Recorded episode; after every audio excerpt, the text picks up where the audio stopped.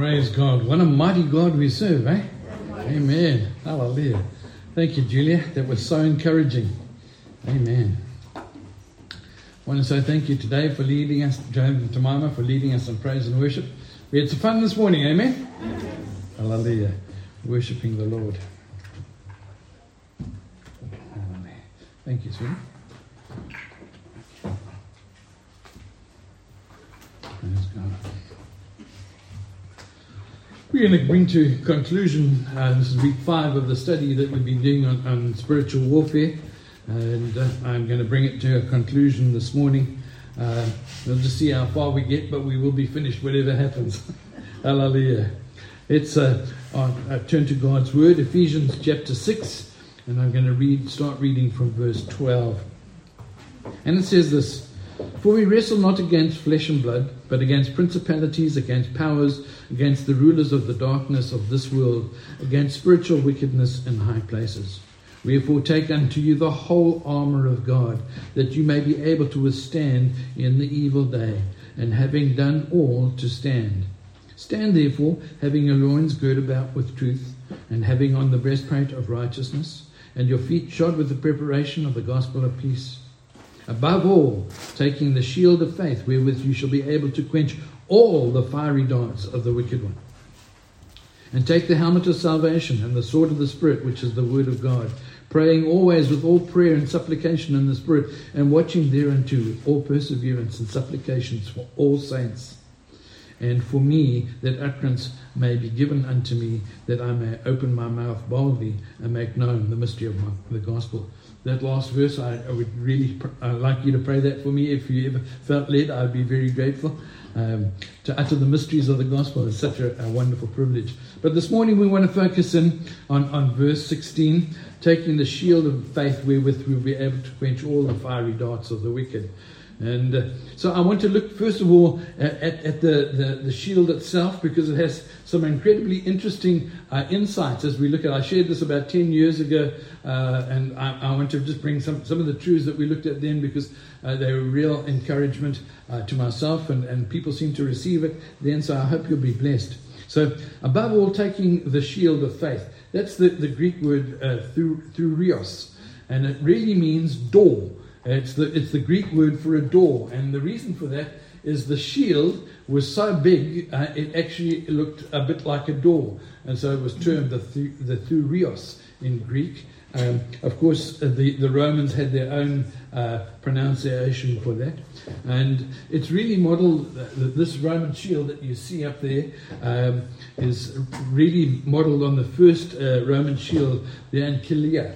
Uh, the Ancilia was uh, made of wood, and, and it was um, sort of shaped into this uh, uh, rounded shape. And um, there were two layers of it, uh, and they stuck it together uh, with ox glue. And it was about four foot by two and a half foot. Uh, that's 120 centimeters for Julia, 75 meters, and 10 centimeters thick. So it was thick, 10 centimeters. That's about four inches. Okay, and it was covered uh, with leather, and edged with iron. I don't know if you can make it out very clearly, and just on the on the outer rim here. All around the all around the shield, it was edged with iron, and there was a reason for that, um, and we, we, will get into that. Um, but it, it, was really an important detail.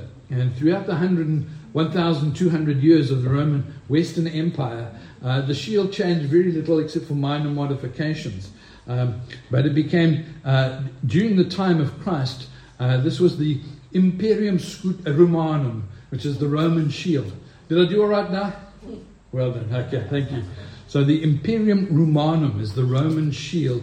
Um, and so uh, that's what we're going to be looking at. And it was, it was, about the size of a small door that you could really hide behind. Okay, um, and so it was uh, this shield that we, we're going to look at was known as the Romanum scutum. That's the, the scutum is the, the word, the, the, Latin word for shield. Okay, so we're looking at this shield, and I, I, think you can actually see in this next slide, you can actually see that steel rim going around about the shield much better. You see it there? Yeah. That's the steel rim that, that goes round about. And the shield was bent. Because the Romans discovered that. Remember, this is basically hand-to-hand combat. We didn't have nuclear weapons back in the day, so you you had you had this hand-to-hand combat, and so you had this curved shield because the Romans discovered through uh, trial and error that the, the the rounded shield actually acted as a shock absorber. Because what they would do is the opposing armies would face off and then they would charge into each other and they would hit their shields together. And a, a, flat shield created a large surface area, and so it really took, it took the impact. The rounded shield dissipated the force of the opposing army. And so it acted like a shock absorber. The second thing that a rounded shield did was it helped to deflect the arrows of the enemy. And so that, that was the reason for that. And, and when we go into it a little deeper, you'll, you'll see why we're looking at. You see that in the previous slide, there was that big uh, iron bulge. Uh, that was the imbo, or, or, the umbo, I should say, uh, O double M B O, and it was made of steel, and so uh, and it protected the hand. But if if a, if a soldier dropped his shield, it made a wicked punch. It was like the steel fist. Uh, this this this raised iron um, bulge in there. You, imagine being hit with knuckle dusters, steel knuckle dusters well, this was what we had before we had steel knuckle dusters, and it was pretty darn effective. So it was kind of interesting. The borders uh, reinforced with that steel because uh, in the old days they would come with what? Their swords and the, the battle axe. And so the steel around there helped prevent the, the shield from breaking up and being destroyed. It actually uh, contributed to the structural integrity of the sword, of the shield, because it went all the way around. Okay. Now you are experts on the scutum, okay? Hallelujah. We'll test you later and we'll see how that goes. In your dreams. In my dreams, absolutely. Okay. But I want to just go back to the scripture. Now that we understand a little bit about the shield, we'll make it relevant. It says, above all, taking the shield of faith. Above all. In other words, the shield of faith is the primary weapon against the enemy. It's our go-to weapon. It's the weapon of choice is the shield of faith. And so this is the one thing we need to be really focusing in on as believers is really understanding how to operate in faith and, and use the shield of faith against the attacks of the enemy. Amen? So it becomes really important. Okay, I want to pause here and I just want to pray and ask God's blessing upon the word uh, because I was so excited about my message this morning. We charge it off! Hallelujah. So let's pray and then we'll, we'll also welcome the Zoomers. So, Heavenly Father, we just pray that as we look through the scriptures and as we examine your word, we pray that there would be an impartation. Uh, the spirit of wisdom, of revelation would be granted to all of us this morning, those that speak and those that listen. Lord, we, we receive fresh revelation straight from the throne of God. We pray that you bless your word and, and break it as bread to us, your people.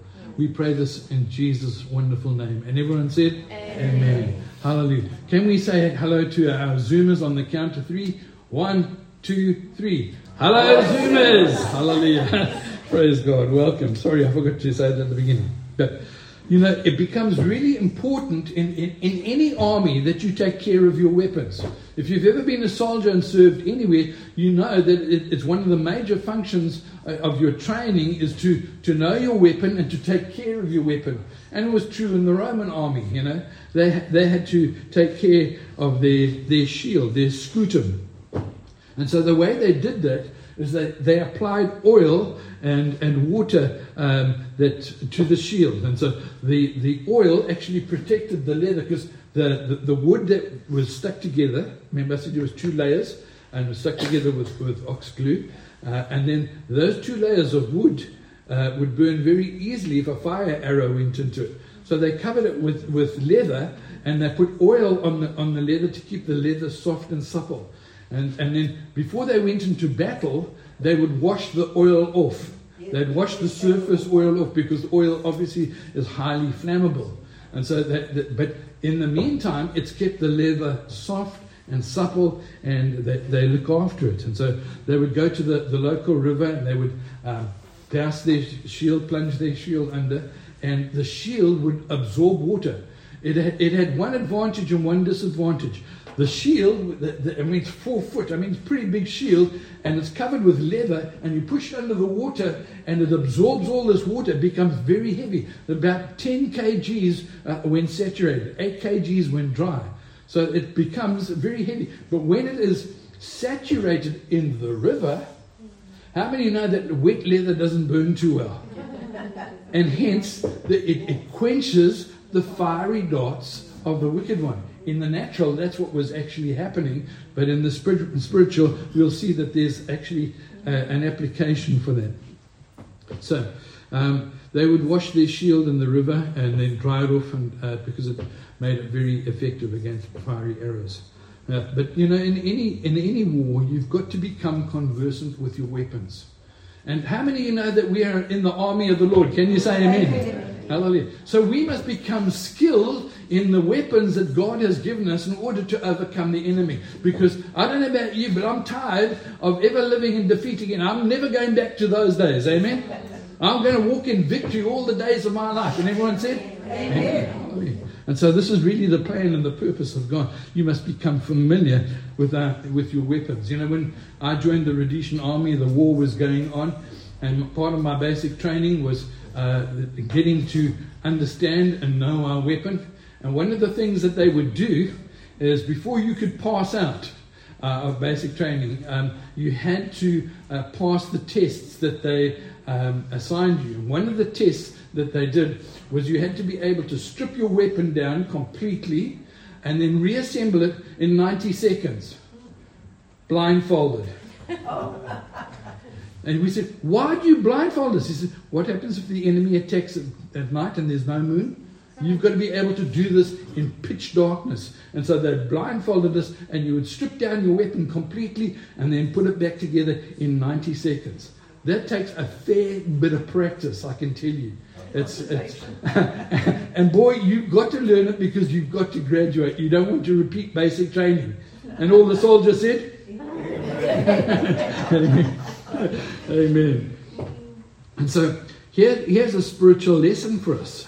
It's about discipline. You know, if you don't look after your shield or your weapon, whether you're in a current day uh, soldier or whether you're in the Roman army or whether you're in God's army, if you don't take care of your shield, you are going to be in trouble.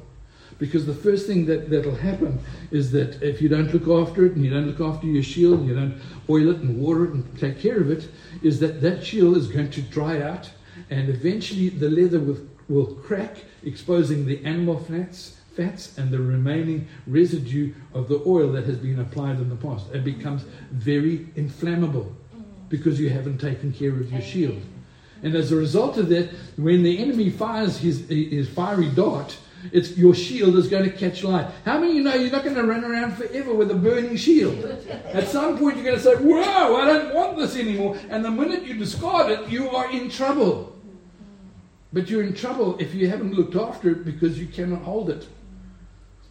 And a soldier who discards his shield is soon killed. Okay, so there's a, very important lesson that we need to understand here. Okay, so uh, in any battle, as soon as it starts, something becomes very apparent.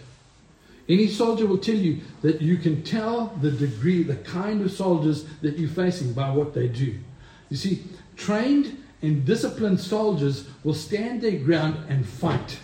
They will, they will put up a great defense.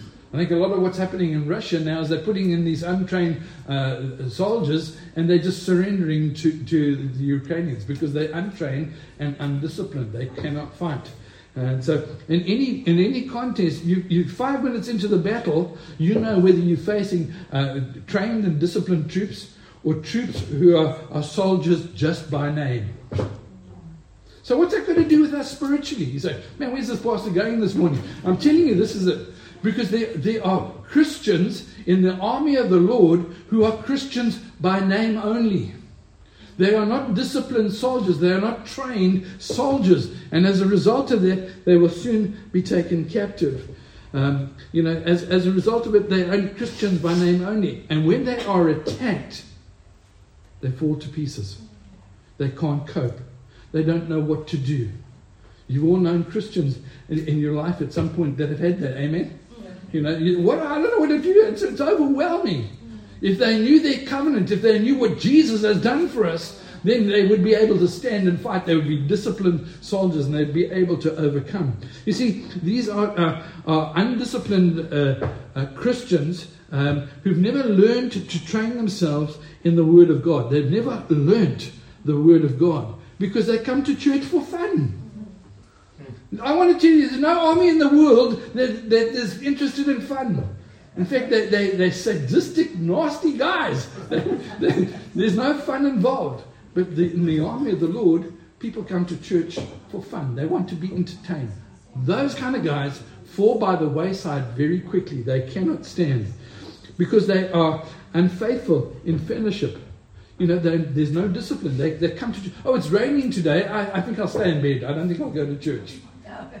I know that I, know nobody hears like that. You know. um, so you know, but we've got to learn to discipline ourselves and train ourselves and become efficient with the weapons of our warfare, which are the, the Word of God and the shield of faith. If we are ignorant, we become the prime targets of the enemy. How many you know it's better to go after an enemy that is ill disciplined and untrained than to go up against seasoned, hardened troops? Which you want to fight against?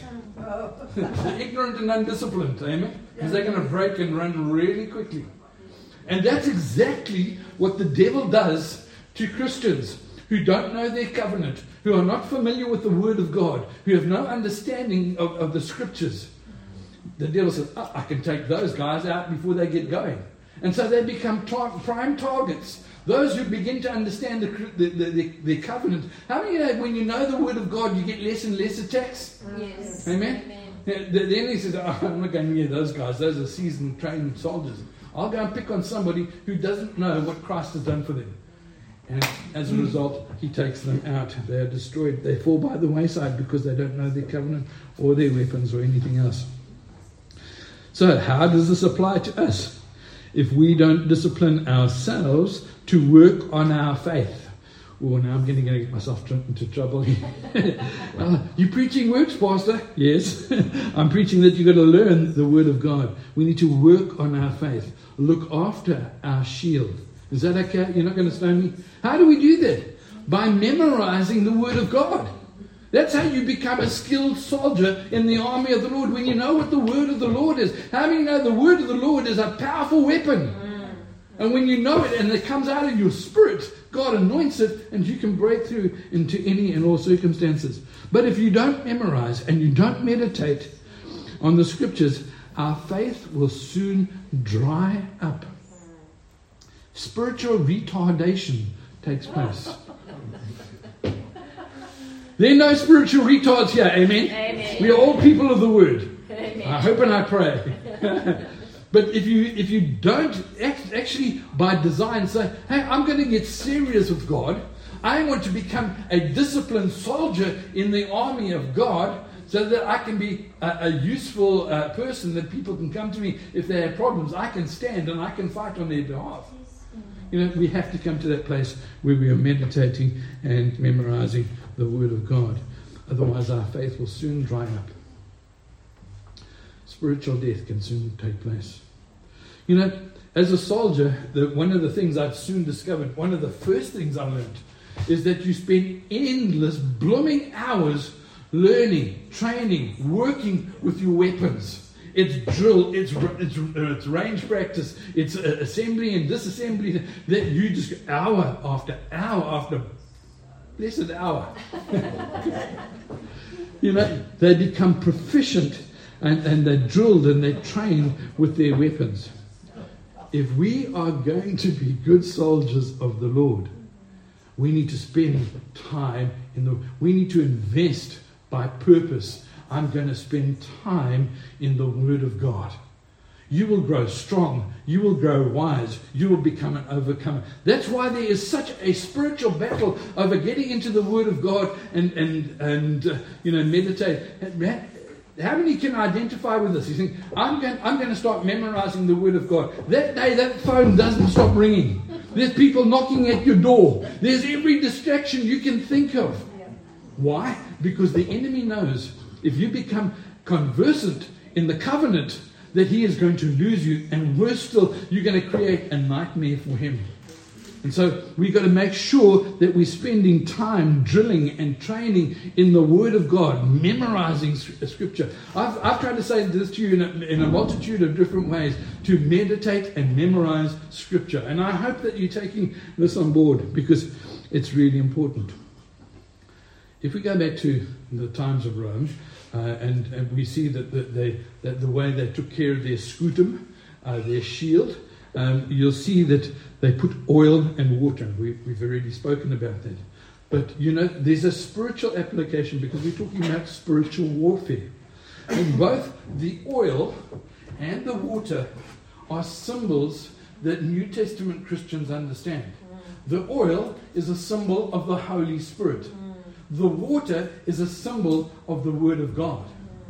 And so when we understand that we're training, we're training in the Holy Spirit, we're training with the Word of God, then we're going to be actually become powerful and effective. Uh, our faith will become effective as we soak ourselves in the Holy Spirit, as we spend time in the river of life, as we pray in the Holy Ghost, uh, basking in His presence, speaking in tongues renewing our mind with the Word of God, meditating and memorizing. It's how we develop effective faith. Miracle, mountain moving faith is developed like this. Man, if you've got mountain moving faith, man, there's nothing that can overcome you. You can move mountains. Amen. Man, you're going to walk in victory. Can you say amen? Amen. Hallelujah. And so it's how we develop mountain moving faith if we do that. But there's even more to the spiritual application. Okay. The shield of faith protects what? The main organs in our body our heart, our lungs, uh, but principally the heart. Um, and, and why is the heart so important? Because our faith worketh by love. You see, faith worketh by love. It's a heart issue. I remember many years ago when, when my son was small, um, uh, my brother-in-law came over and I'd been teaching my son uh, uh, to jump off the wall into my arms. It was probably, the wall was about this height, and so his feet were about my head level, and he would jump. And my brother-in-law thought, hey, this is cool. And, and he came up to, to Rich, my son, and he was saying, jump, Rich. And Rich wasn't having a bar of it. He said, jump, Rich. No, he said, jump, Rich. And he couldn't cut. I said, hey, watch this. I walked up to him. I said, hey, jump, Rich. And before I even had my arms up, he threw himself off the wall and I caught him. what was the difference? My son knew that I loved him and that I wouldn't let anything bad happen to him. Amen? Amen. He didn't have the same confidence and security in my brother in law. He didn't know him as well as he knew me. So faith worketh by love. When you know that you are loved by God, that God will protect you, that God will help you, you are able to take steps of faith because God is the one who surrounds and supports you. It's really important. Faith worketh by love. Okay. But if we're going to be walk in mountain moving miracle faith, our hearts need to be right with God and man. Mm. You can't harbor bitterness, unforgiveness, resentment. Uh, you know, you can't harbor these things, doubt in your heart, and expect to move in miracle moving faith. Can I have an amen? amen. amen. I'm preaching better than that. Can I have an amen? amen. amen. Thank you. Praise God. You see, we've got to guard our heart, and there are things that come into our heart that become really, really important. I love what John Maxwell said when he translated um, Galatians chapter 5 and verse 22. He was talking about the fruit of the Holy Spirit being in us. And he said, The fruit of the Spirit in your life should be, this is his version, joy that overflows, peace that subdues, patience that endures, kindness in action, faith that prevails, gentleness of heart, and strength of the Spirit. Isn't that lovely? That's, that should be the, the fruit of the, imbi- the indwelling of the Holy Spirit in life. We should be becoming more and more like that. What's so, what uh, Bible verse was it? Galatians 5.22. Galatians 5? Uh, 22, verse 22, yeah. Yes. yeah. And it, it's John Maxwell's translation. It's slightly different to the, the, the normal ones. But these characteristics, you know, kindness, joy, mercy, grace, need to be guarded and protected in our heart. The way we treat other people should be with mercy and grace and love.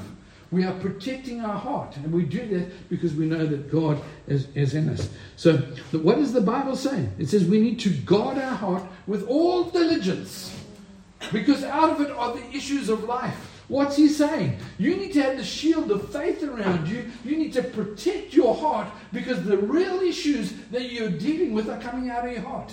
Anger, murder, jealousy, lust, all these things come out of a man's heart. And we need to make sure that we're protecting and guarding our heart so that the fruit of the Spirit is being manifest and not our earthly, fleshly nature. Can you say amen? amen. And so the, the, the, this shield of faith is really important.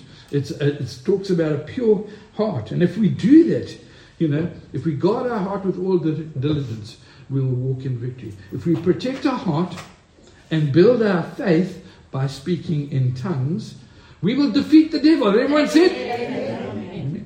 Part the seas, move the mountains, subdue kingdoms, rout armies. All things become possible to us. You know, God wants us to walk in victory, and yet many Christians are not walking in the victory that God has purchased for them. Because there are things in their heart that, that have, have hindered the, the, working of the Holy Spirit. They, they, they, haven't disciplined themselves to meditate or memorize on the Word of God. And then they say, Oh, God doesn't love me. God, why God? God has abandoned me. Huh? No, He hasn't. You just haven't done what you're supposed to do. Okay, so hallelujah. We'll just have a quick look.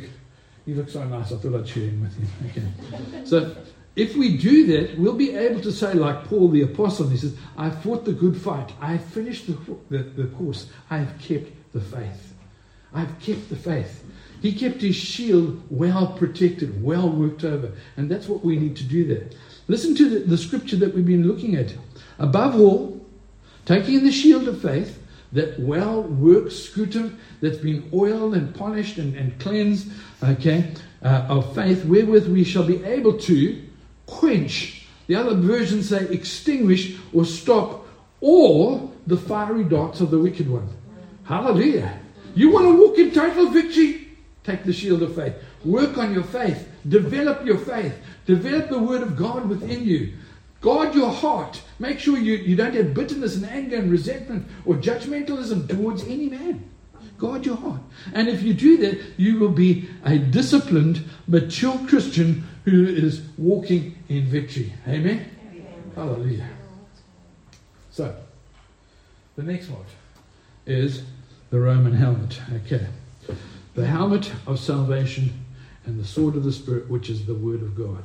The helmet of salvation. This is the, the Greek word perikephaleia, and it really means to be surround the head. So perikephaleia is anything that surrounds the head, but in particular uh, in, in the context of war, it's the helmet. Okay. And so, why did Romans need a helmet? Because of the Franks. You know who the Franks are? They're not your neighbors. The Franks were the, the Germans. Amen? So, uh, they, they carried a short handled axe. Short handled, but this thing was deadly. It was called a battle axe. And if you didn't have a steel helmet, your head rolled when they used the battle axe. So that's why they started to develop uh, uh, the, the, the, Roman um, helmet, the steel helmet. And you'll see at the back here, uh, there's, there's a little thing that, that, deflects. When you come down, it bounces off there and it takes the, the axe blade away. So that's, that's the whole point of the shield, uh, of the helmet, is uh, to guard against the, the battle axe. Okay, your only protection against the battle axe was the iron or bronze helmet. Um, that you wore around your head. So, in spiritual warfare, the helmet protects the mind, the will, and the emotions. It's all about our head, the way that we think, and it becomes really important. What does Proverbs 3:27, uh, 3 verse 7 say? For as a man thinketh in his heart, so is he. What you think is going to actually affect your life. The way that you think is going to affect the quality of your life. Do you see that uh, the, the helmet protects the head and uh, uh, the, the heart is also mentioned here? As he thinketh in his heart, as he thinketh in his heart, so is he. It's a, it's a heart and head thing that need to be uh, uh, protected. How does this work? You know, you can be around people. Somebody comes in and you can be all joyous.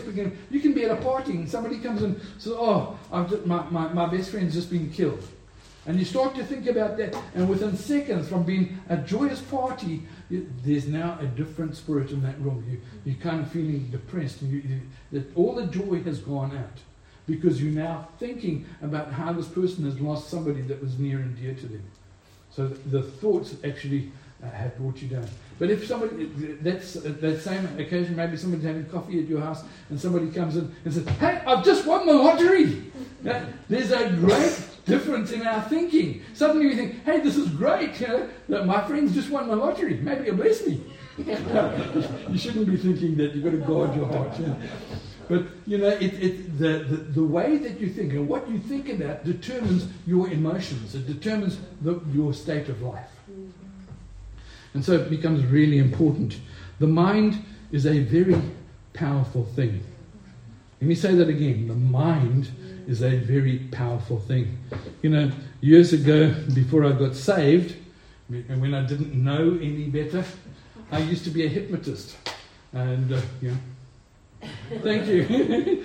um, I used to, in the army, I used to entertain the troops uh, I want to say, I did this in ignorance. I, did, I was not a Christian, I didn't know. And I want to say, don't have anything to do with hypnotism. Amen? It's a tool of the devil. Don't have anything to do with it. But it does demonstrate the power of the mind, as I'm going to share with you. Because I used to, uh, I used to hypnotize my fellow soldiers or victims. I don't know which to call them, but um, it was quite a, an interesting thing. You know, we didn't have much in the way of, of uh, props. But I would go down to, to the, the, the motor pool and I'd find the dirtiest axle grease that I could find. And I would hypnotize these guys and I would say to them, man, you know, you, have got a few problems with girls, and you know, I can tell you why. Your, your skin is, you know, not, yeah, you, it's pretty dry, and pretty, you need to put on some of this stuff. And if you put on this cream, it's going to be irresi- you'll be irresistible to girls. These guys would think, wow, wow, irresistible. That's just what I'm looking for. And so they would put their hands in this dirty axle grease. It was the, the worst axle grease I could find. I said, no, you just put it all over your face, and you're going to be irresistible to girls. And they would cover themselves in this dirty axle grease.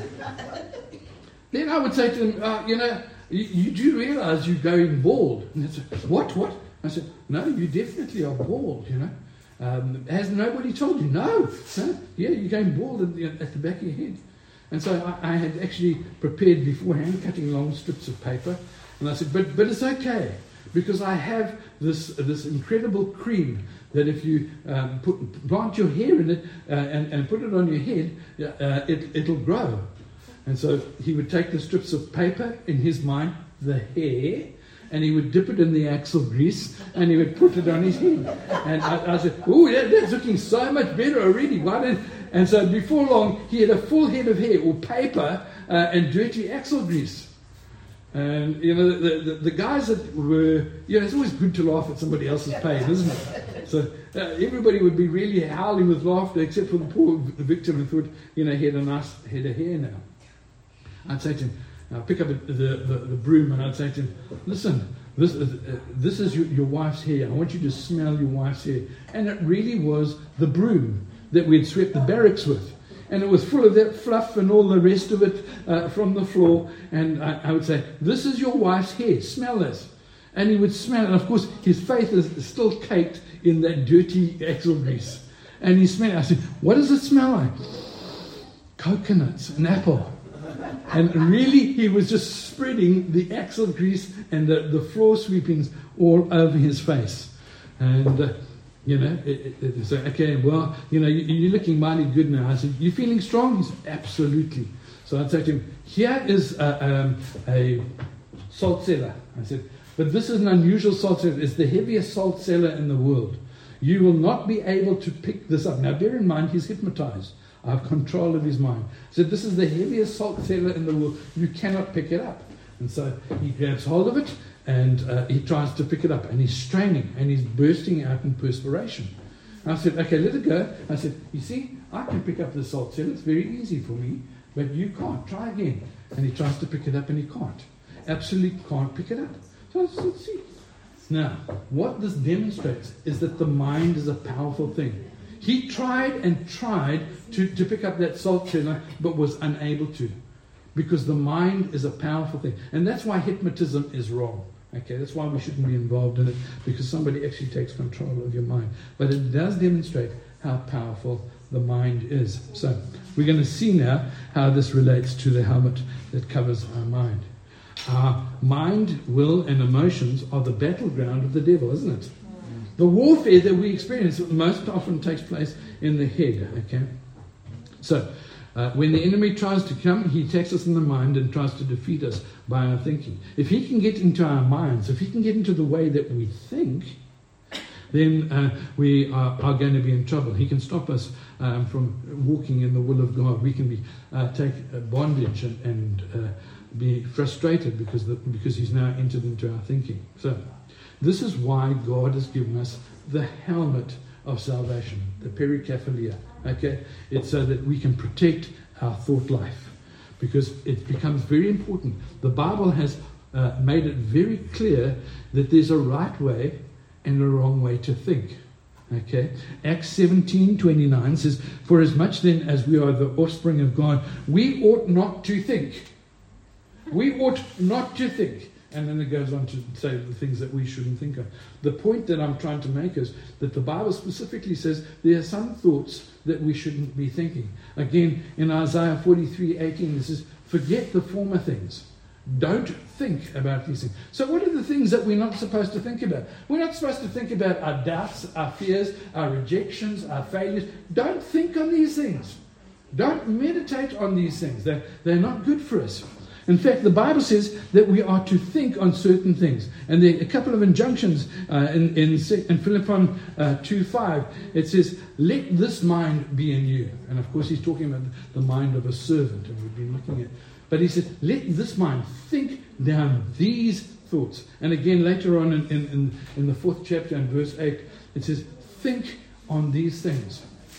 If you want to be an effectual and powerful soldier, a, a, man or woman of God, you need to be disciplining the way that you think. Can I have an amen? Amen. Hallelujah. So it becomes very clear then that we, we to think on these things. Think on what things? Think of Christ in us. Think of that we're the new creation. Think that, of the blessed life that God has given us. Think of the, the abundance of God that He's given. So there's a right way and a wrong way to think.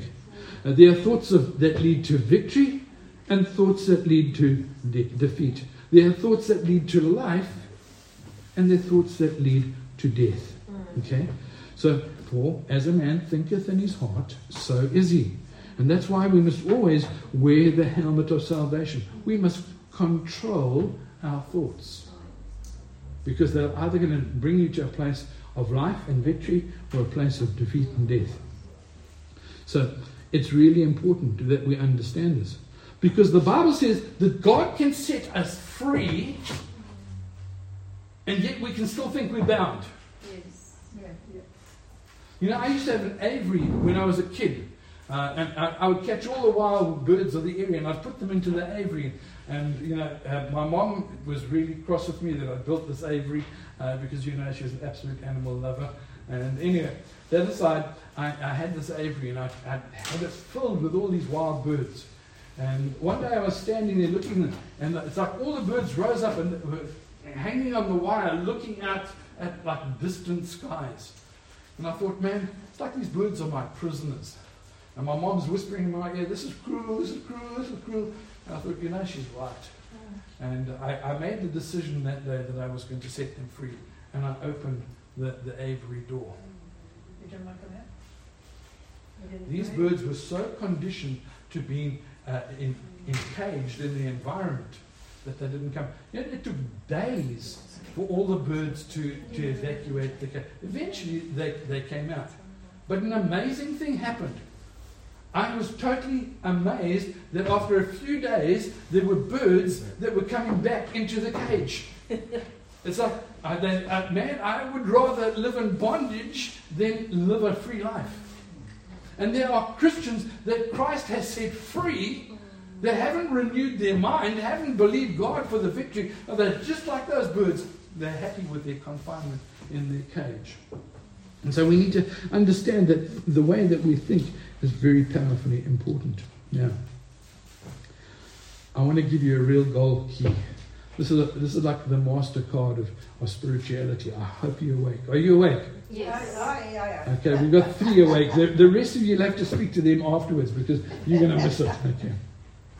So, the mind directs our life. Whether we walk in victory or whether we walk in defeat is determined by our noggin, right? Yeah. That's right. So we, we, we need to understand this. The mind determines the direction of your life, whether you walk in victory or whether you walk in failure. Your mind is part of your soul. Your soul, your mind, will, and emotion. And it's protected by the helmet, by the perikephalaia. Okay? How does it work? How does the spiritual life work? If your mind is set on the flesh or on, on, on the body, you are going to end up being carnal. Why? Because we are body, soul, and spirit. And if we set our mind on the flesh, we're going to end up being carnal. But if we set our mind on the things of God, we're going to end up being spiritual. Amen. You see, we, we, we, we are tripart being body, soul, and spirit. And the mind determines whether uh, uh, it allies with the spirit to cause us to walk in victory. So wherever you put your mind, is your spirit's going to come uh, in, in, agreement and tune. In fact, you can think of it this way: is that the mind is the spirit connector. The mind is the spirit connector. Whatever you set your mind on, your spirit is going to receive. It's going to be opened up to you. And that's why we wear the, the helmet, because it protects our soul, our mind, will, and emotions. Okay. Let me just give you one other scripture. Joshua chapter 1 and verse 8 says, This book of the law shall not depart out of thy mouth, but thou shalt meditate therein day and night, that thou mayest observe to do according to all that is written therein. For then thou shalt have uh, success, then thou shalt make thy way prosperous. Amen? Amen. And so, uh, th- where's the battle goes on? The battle goes on in our, our mind, in our wrong thinking. That's why we must have the helmet. Modern day helmets fasten underneath the chin and they're designed to protect the whole head. Okay? So it says the best way to overcome wrong thinking is to use your mouth. The best way to use uh, overcome wrong thinking is to use your mouth. You know, if I, if I asked you to count backwards from 20, you could all do that. Um, but if I said to you in, in, the middle of that, I want you to say the word hallelujah, okay? Um, okay, what happens is that you stop counting backwards to say hallelujah and then you return to counting backwards. What's the principle? You cannot think effectively two thoughts at the same time. Mm-hmm. And so you use your mouth, which is your spirit connector, to, to connect to your spirit, and you are able uh, then to move into the realms of spirit and correct our own thinking. Okay, so the first line of defense is to speak. So when wrong thinking comes into our hearts and into our minds, put the word of God in your mouth. Remember, that's what he said. Uh, this book of the law shall not depart out of thy and so the way we control our thinking is by our words because we can only think uh, one thought successfully at a time. So when, when, some wrong thoughts come into our mind, what are wrong thoughts? Oh, I'm not going to make it. This is just too hard. You know, I'm, you know, I'm a failure. I, you know, I'm afraid. I'm, uh, it, things are not getting better. You know, the circumstances will never change. You know, what's going on here? These are worldly thoughts. Okay? They are uh, actually unspiritual because they counter to what the Word of God has said. And as unspiritual thoughts, they're considered carnal thoughts. We mentioned Romans uh, earlier on. Romans 8 6 says, uh, For to be carnally minded is death, but to be spiritually minded is what? Life and peace. Okay? And so if, if we begin to uh, understand this, then it becomes really uh, an accessible and important way to live. So don't just sit there and, and let death minister to you. I can't do this. I'm just a failure. I'm no good. Uh, that's death. Don't let that do. You need to take, uh, take authority over that, you see. So don't sit there, minister. Take those thoughts captive to the obedience of Christ. By how? By speaking. Okay. Remember, everything in life, and I mean absolutely everything in life, begins with a thought. You know, whether it's this microphone, somebody decided, hey, I'm, I'm going I'm to design a microphone, I'm going to design a table, I'm going to design a new fashion um, clothes. Everything in life, whether it's boats, cars, planes, trains, they all begin with a thought. Amen. Somebody conceives it. The thoughts are really powerful. The thoughts that you think become incredibly powerful. They will either lift you up and propel you forward, or they'll be like an anchor to your soul and drag you down. Your thoughts become incredibly powerful. Listen to um, this. The, the thoughts are powerful because they frame our world and they frame our reality. Thinking and speaking correctly will change your life. You want to grow in God? You want to become a mighty man, a woman of, of valor? Change the way that you think and what you're saying, and God's going to pour out His Spirit upon you. Amen? Amen. Hallelujah. Praise God. So, it's really powerful. Remember 2 Corinthians 10 4 says, The weapons of our warfare are not carnal. They're not carnal, but mighty through God to the pulling down of strongholds. You know, we're going to pull down strongholds. And it says, and bringing into captivity every thought to the obedience of Christ bringing every thought into the obedience of Christ, taking captive every thought to the obedience. How do you captivate a thought? Yeah? It's a little bit abstract. You know? how, do you, how do you put a thought in prison? Okay, don't come out. You know, how do you do that? How do you captivate? How do you bring every thought captive to the obedience of Christ? When I had that problem, I just kept thinking, no, God doesn't want it that way. No, no, I'm sorry. No, no, no, I'm not.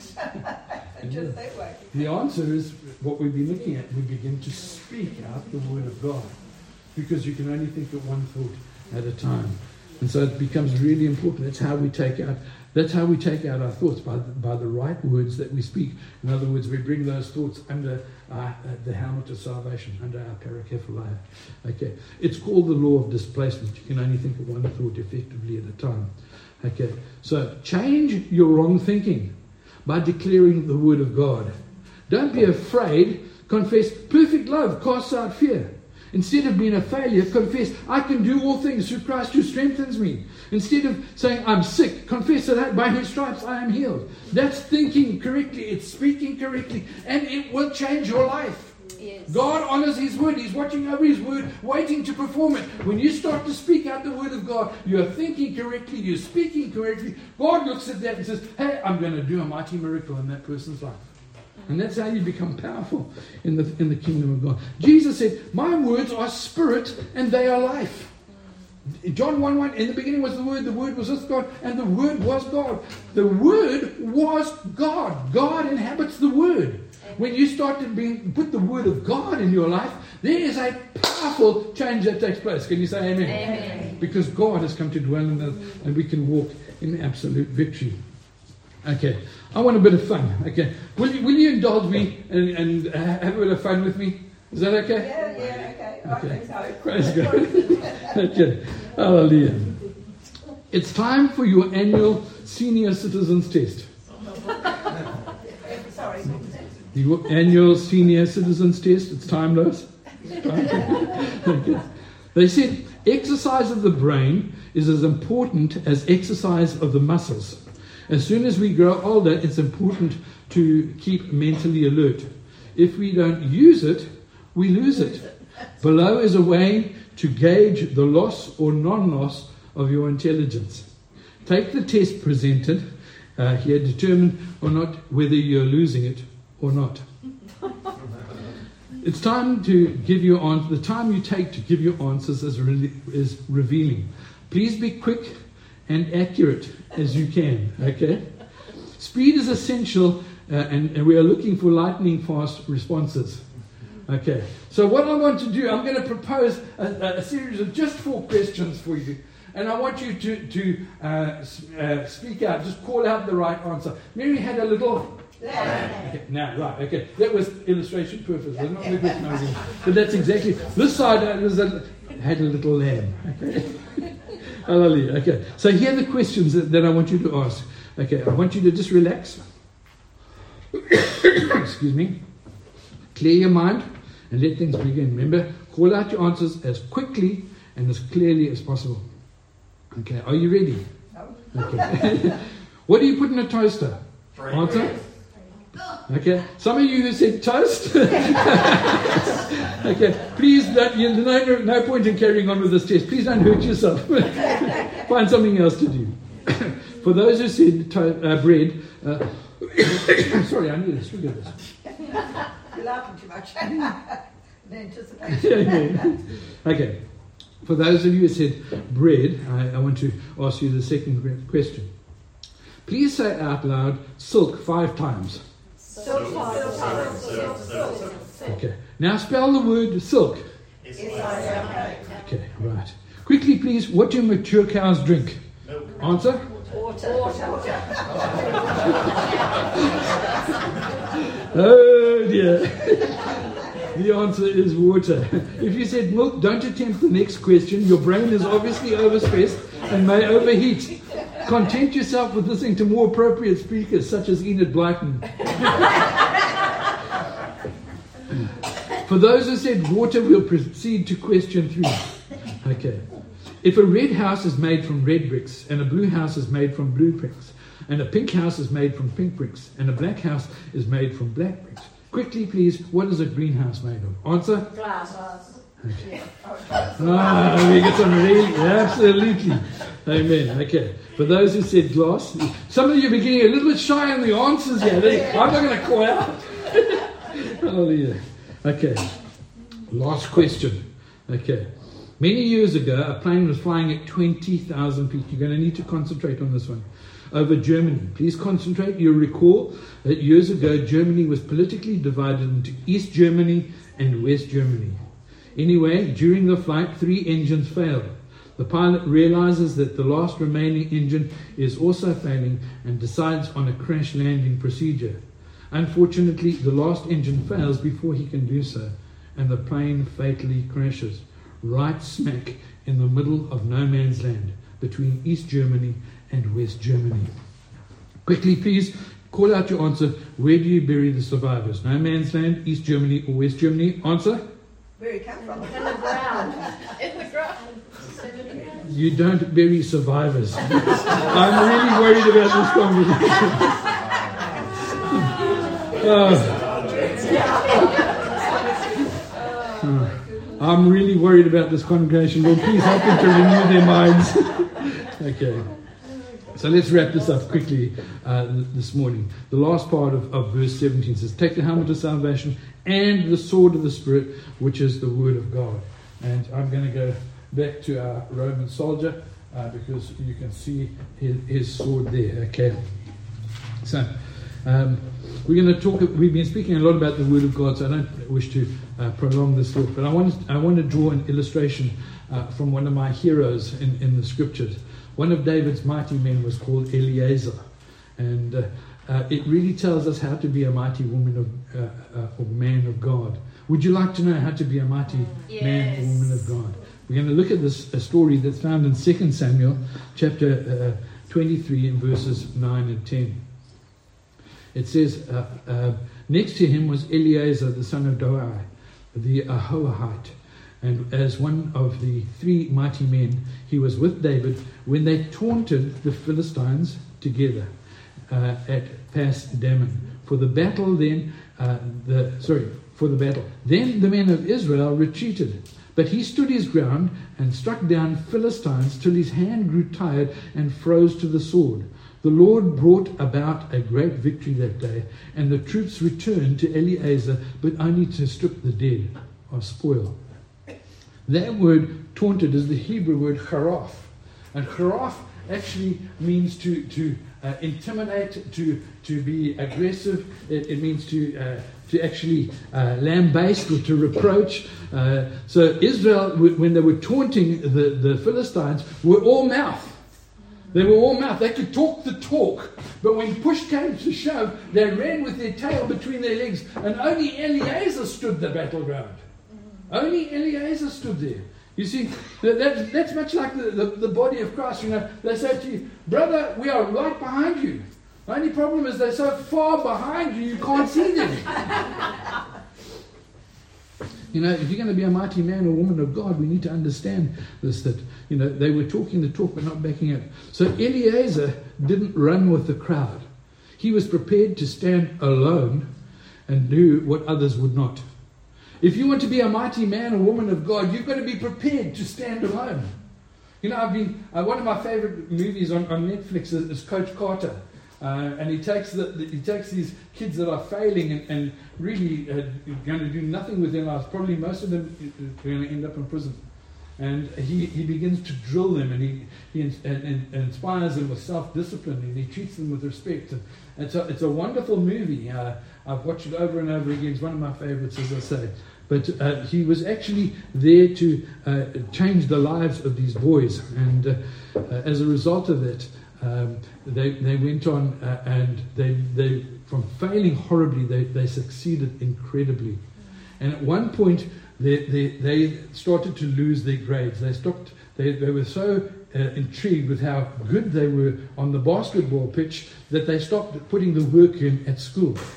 And so he said, Well, I, tell you what, we, we are uh, in the championships. We're number one in the championships. We've got a few games to go.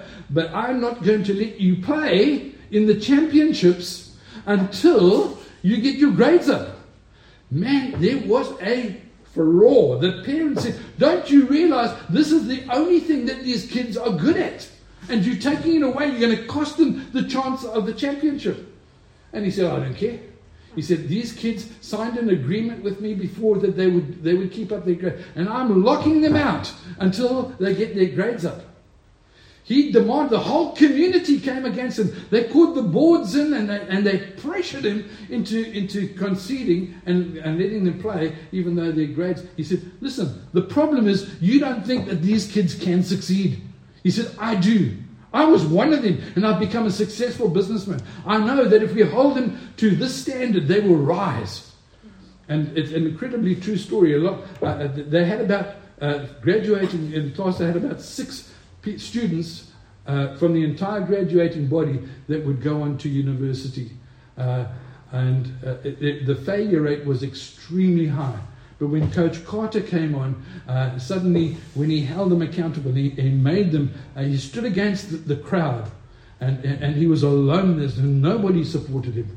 And, but eventually, uh, he, was, he was thrown out. They said, No, you can't do that. And uh, uh, the kids were absolutely horrified that this coach had been hard on them, but really fair. And they felt it was unjust that the school had fired him and, and walked him out. So they walked into the into the, the, the gym and they sat down and they started to study. The coach has been fired.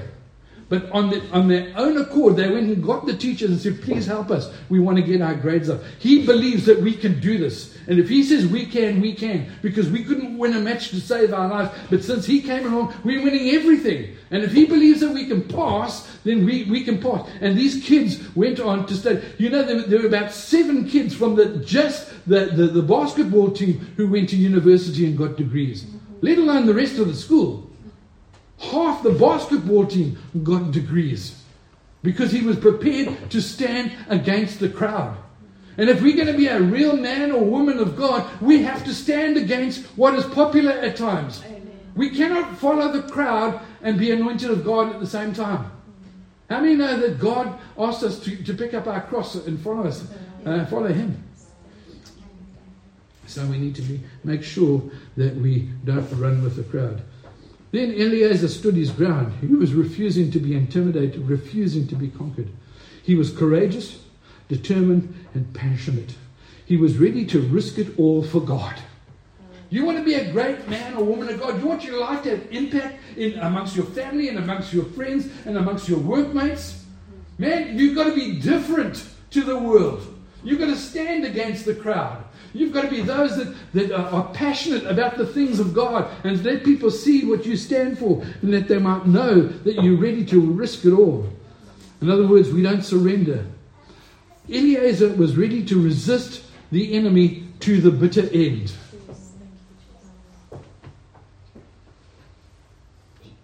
If we are going to be men and women of God, we cannot go with the flow of, of, of what's happening in the world today.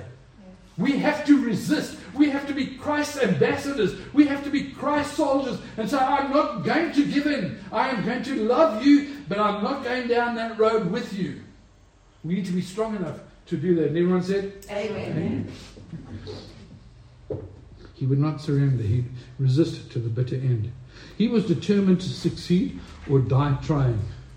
I hope there's something in you that says, I want to glorify God with my life and everything in me. I want Jesus Christ to be exalted in my life. I want people to see Jesus in me. I want people to be able to see the life that God has given me and that they can have too. Yes. I hope that's in your heart.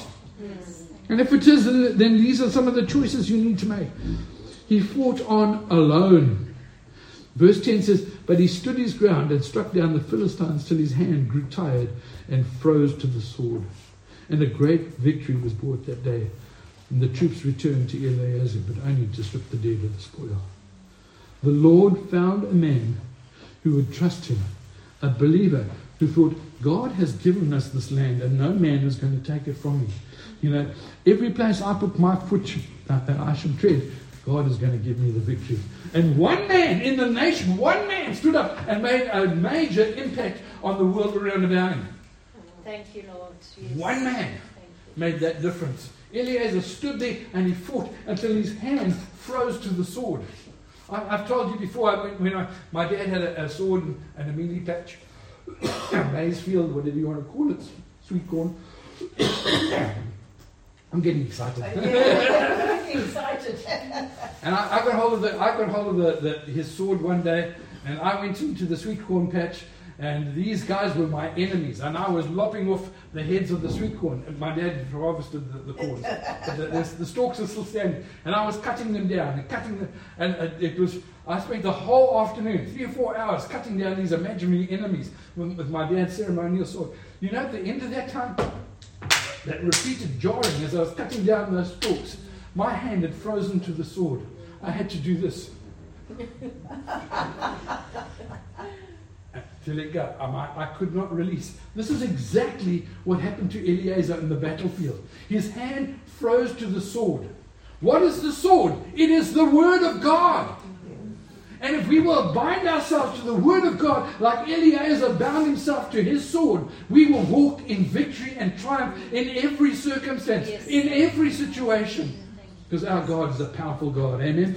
His Word never fails. He's watching over His Word, waiting to perform it. What a lesson for us as New Testament believers to hold on to the Word of God. When things are not going right and you're confessing and, and it's the, the problem still remains, do you give up and run away like Israel? Or do you stand like Eleazar and declare, This too shall pass. This I am healed, I am delivered, I am I'm prospering, I am whatever it is. Will you proclaim the word of God to the bitter end? If you will do that, you will see your breakthrough. It's not easy, but I promise you it works because God is watching over His word, waiting to perform. Let's bow our heads in a word of prayer.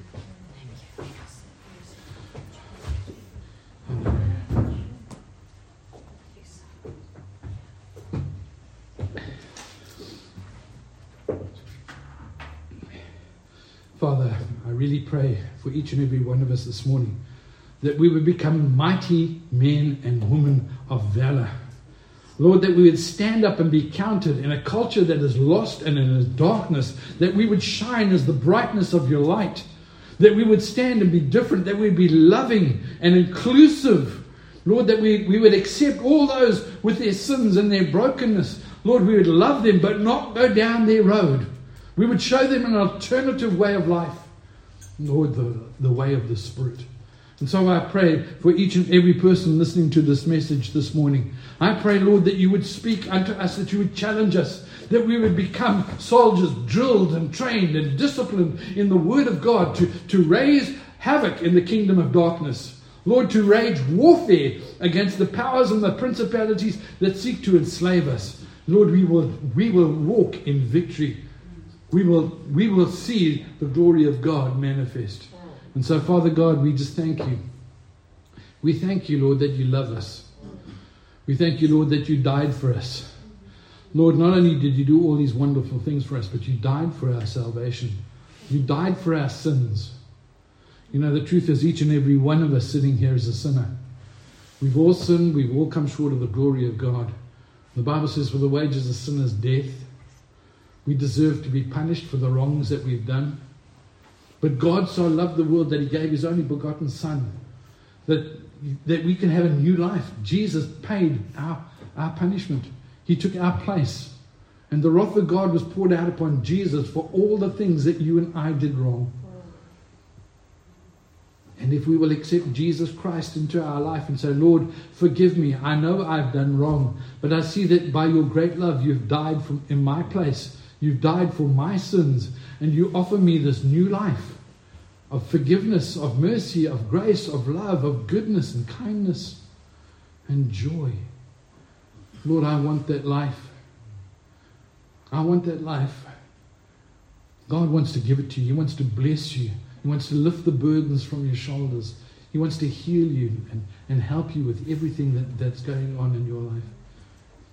This morning, as heads are bowed and eyes are closed, I don't know where, where you are with the Lord, but uh, it, maybe you're saved, maybe you're not. I want to give you that opportunity to receive Jesus Christ as your personal Lord and Savior. Jesus loves you and took your punishment for all your wrongdoings, both now and in the past and in the future. You will never need to be judged again if you accept Jesus Christ as your personal Lord and Savior into your life. Is there anybody here this morning that says, I want to give my life to Jesus? I recognize that I'm a sinner. I've done wrong, but I ask Jesus to take my place, take my punishment. If that's you, I'd just like to ask, give you a couple of seconds just to raise your hand. Just that's me. I want to give my life to the Lord. Is there anybody here this morning? Hallelujah. Hallelujah. I trust we all know the Lord. Um, just pray that we'll walk in his blessing. And uh, so I, I pray God's richest blessings upon each and every one of us now in Jesus' name. Amen and amen. amen. Hallelujah. David, would you like to come forward and uh, lead us in a closing song? Hallelujah.